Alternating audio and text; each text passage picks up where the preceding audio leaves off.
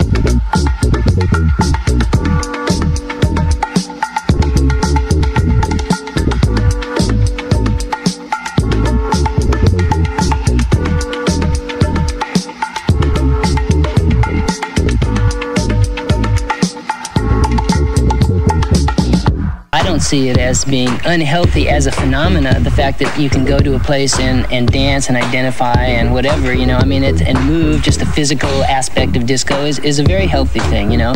As, but when it translates so heavily on into a, a, a purely musical form, you know, to where all you're hearing on a lot of stations are is disco because disco as as a as a creative thing is is you know dead.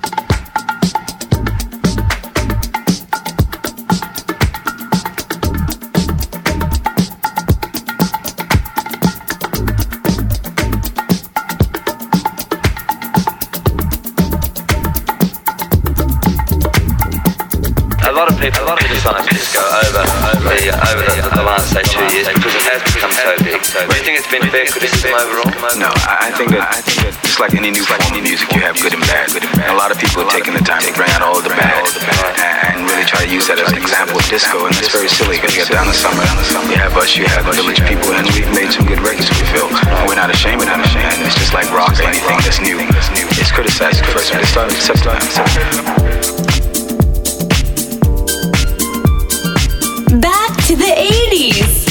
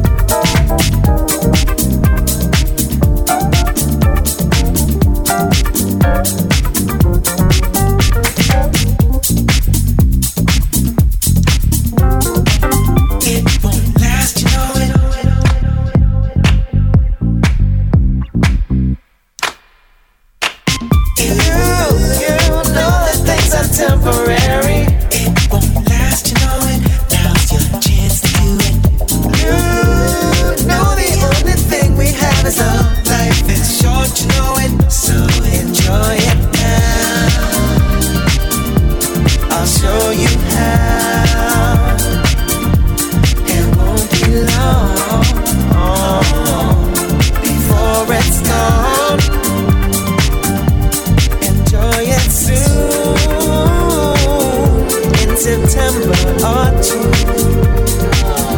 I can show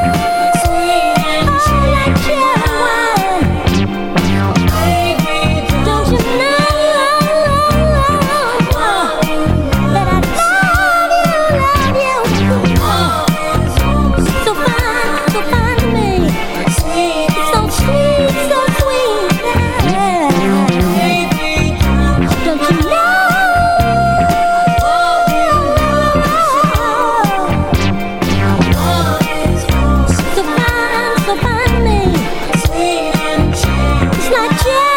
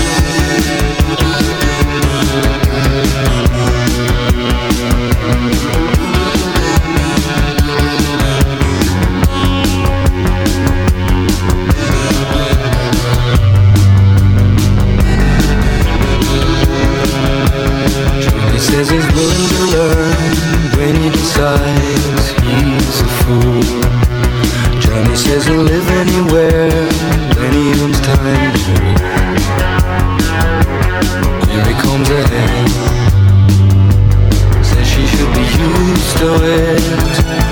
Mary always hedges her bets. She never knows what to think.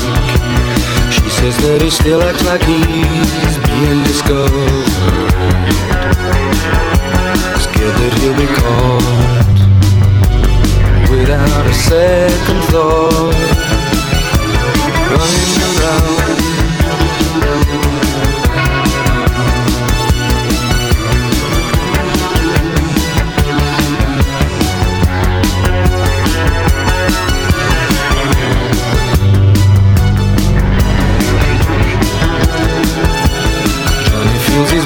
His breath trying to talk sense to her. Mary says he's lacking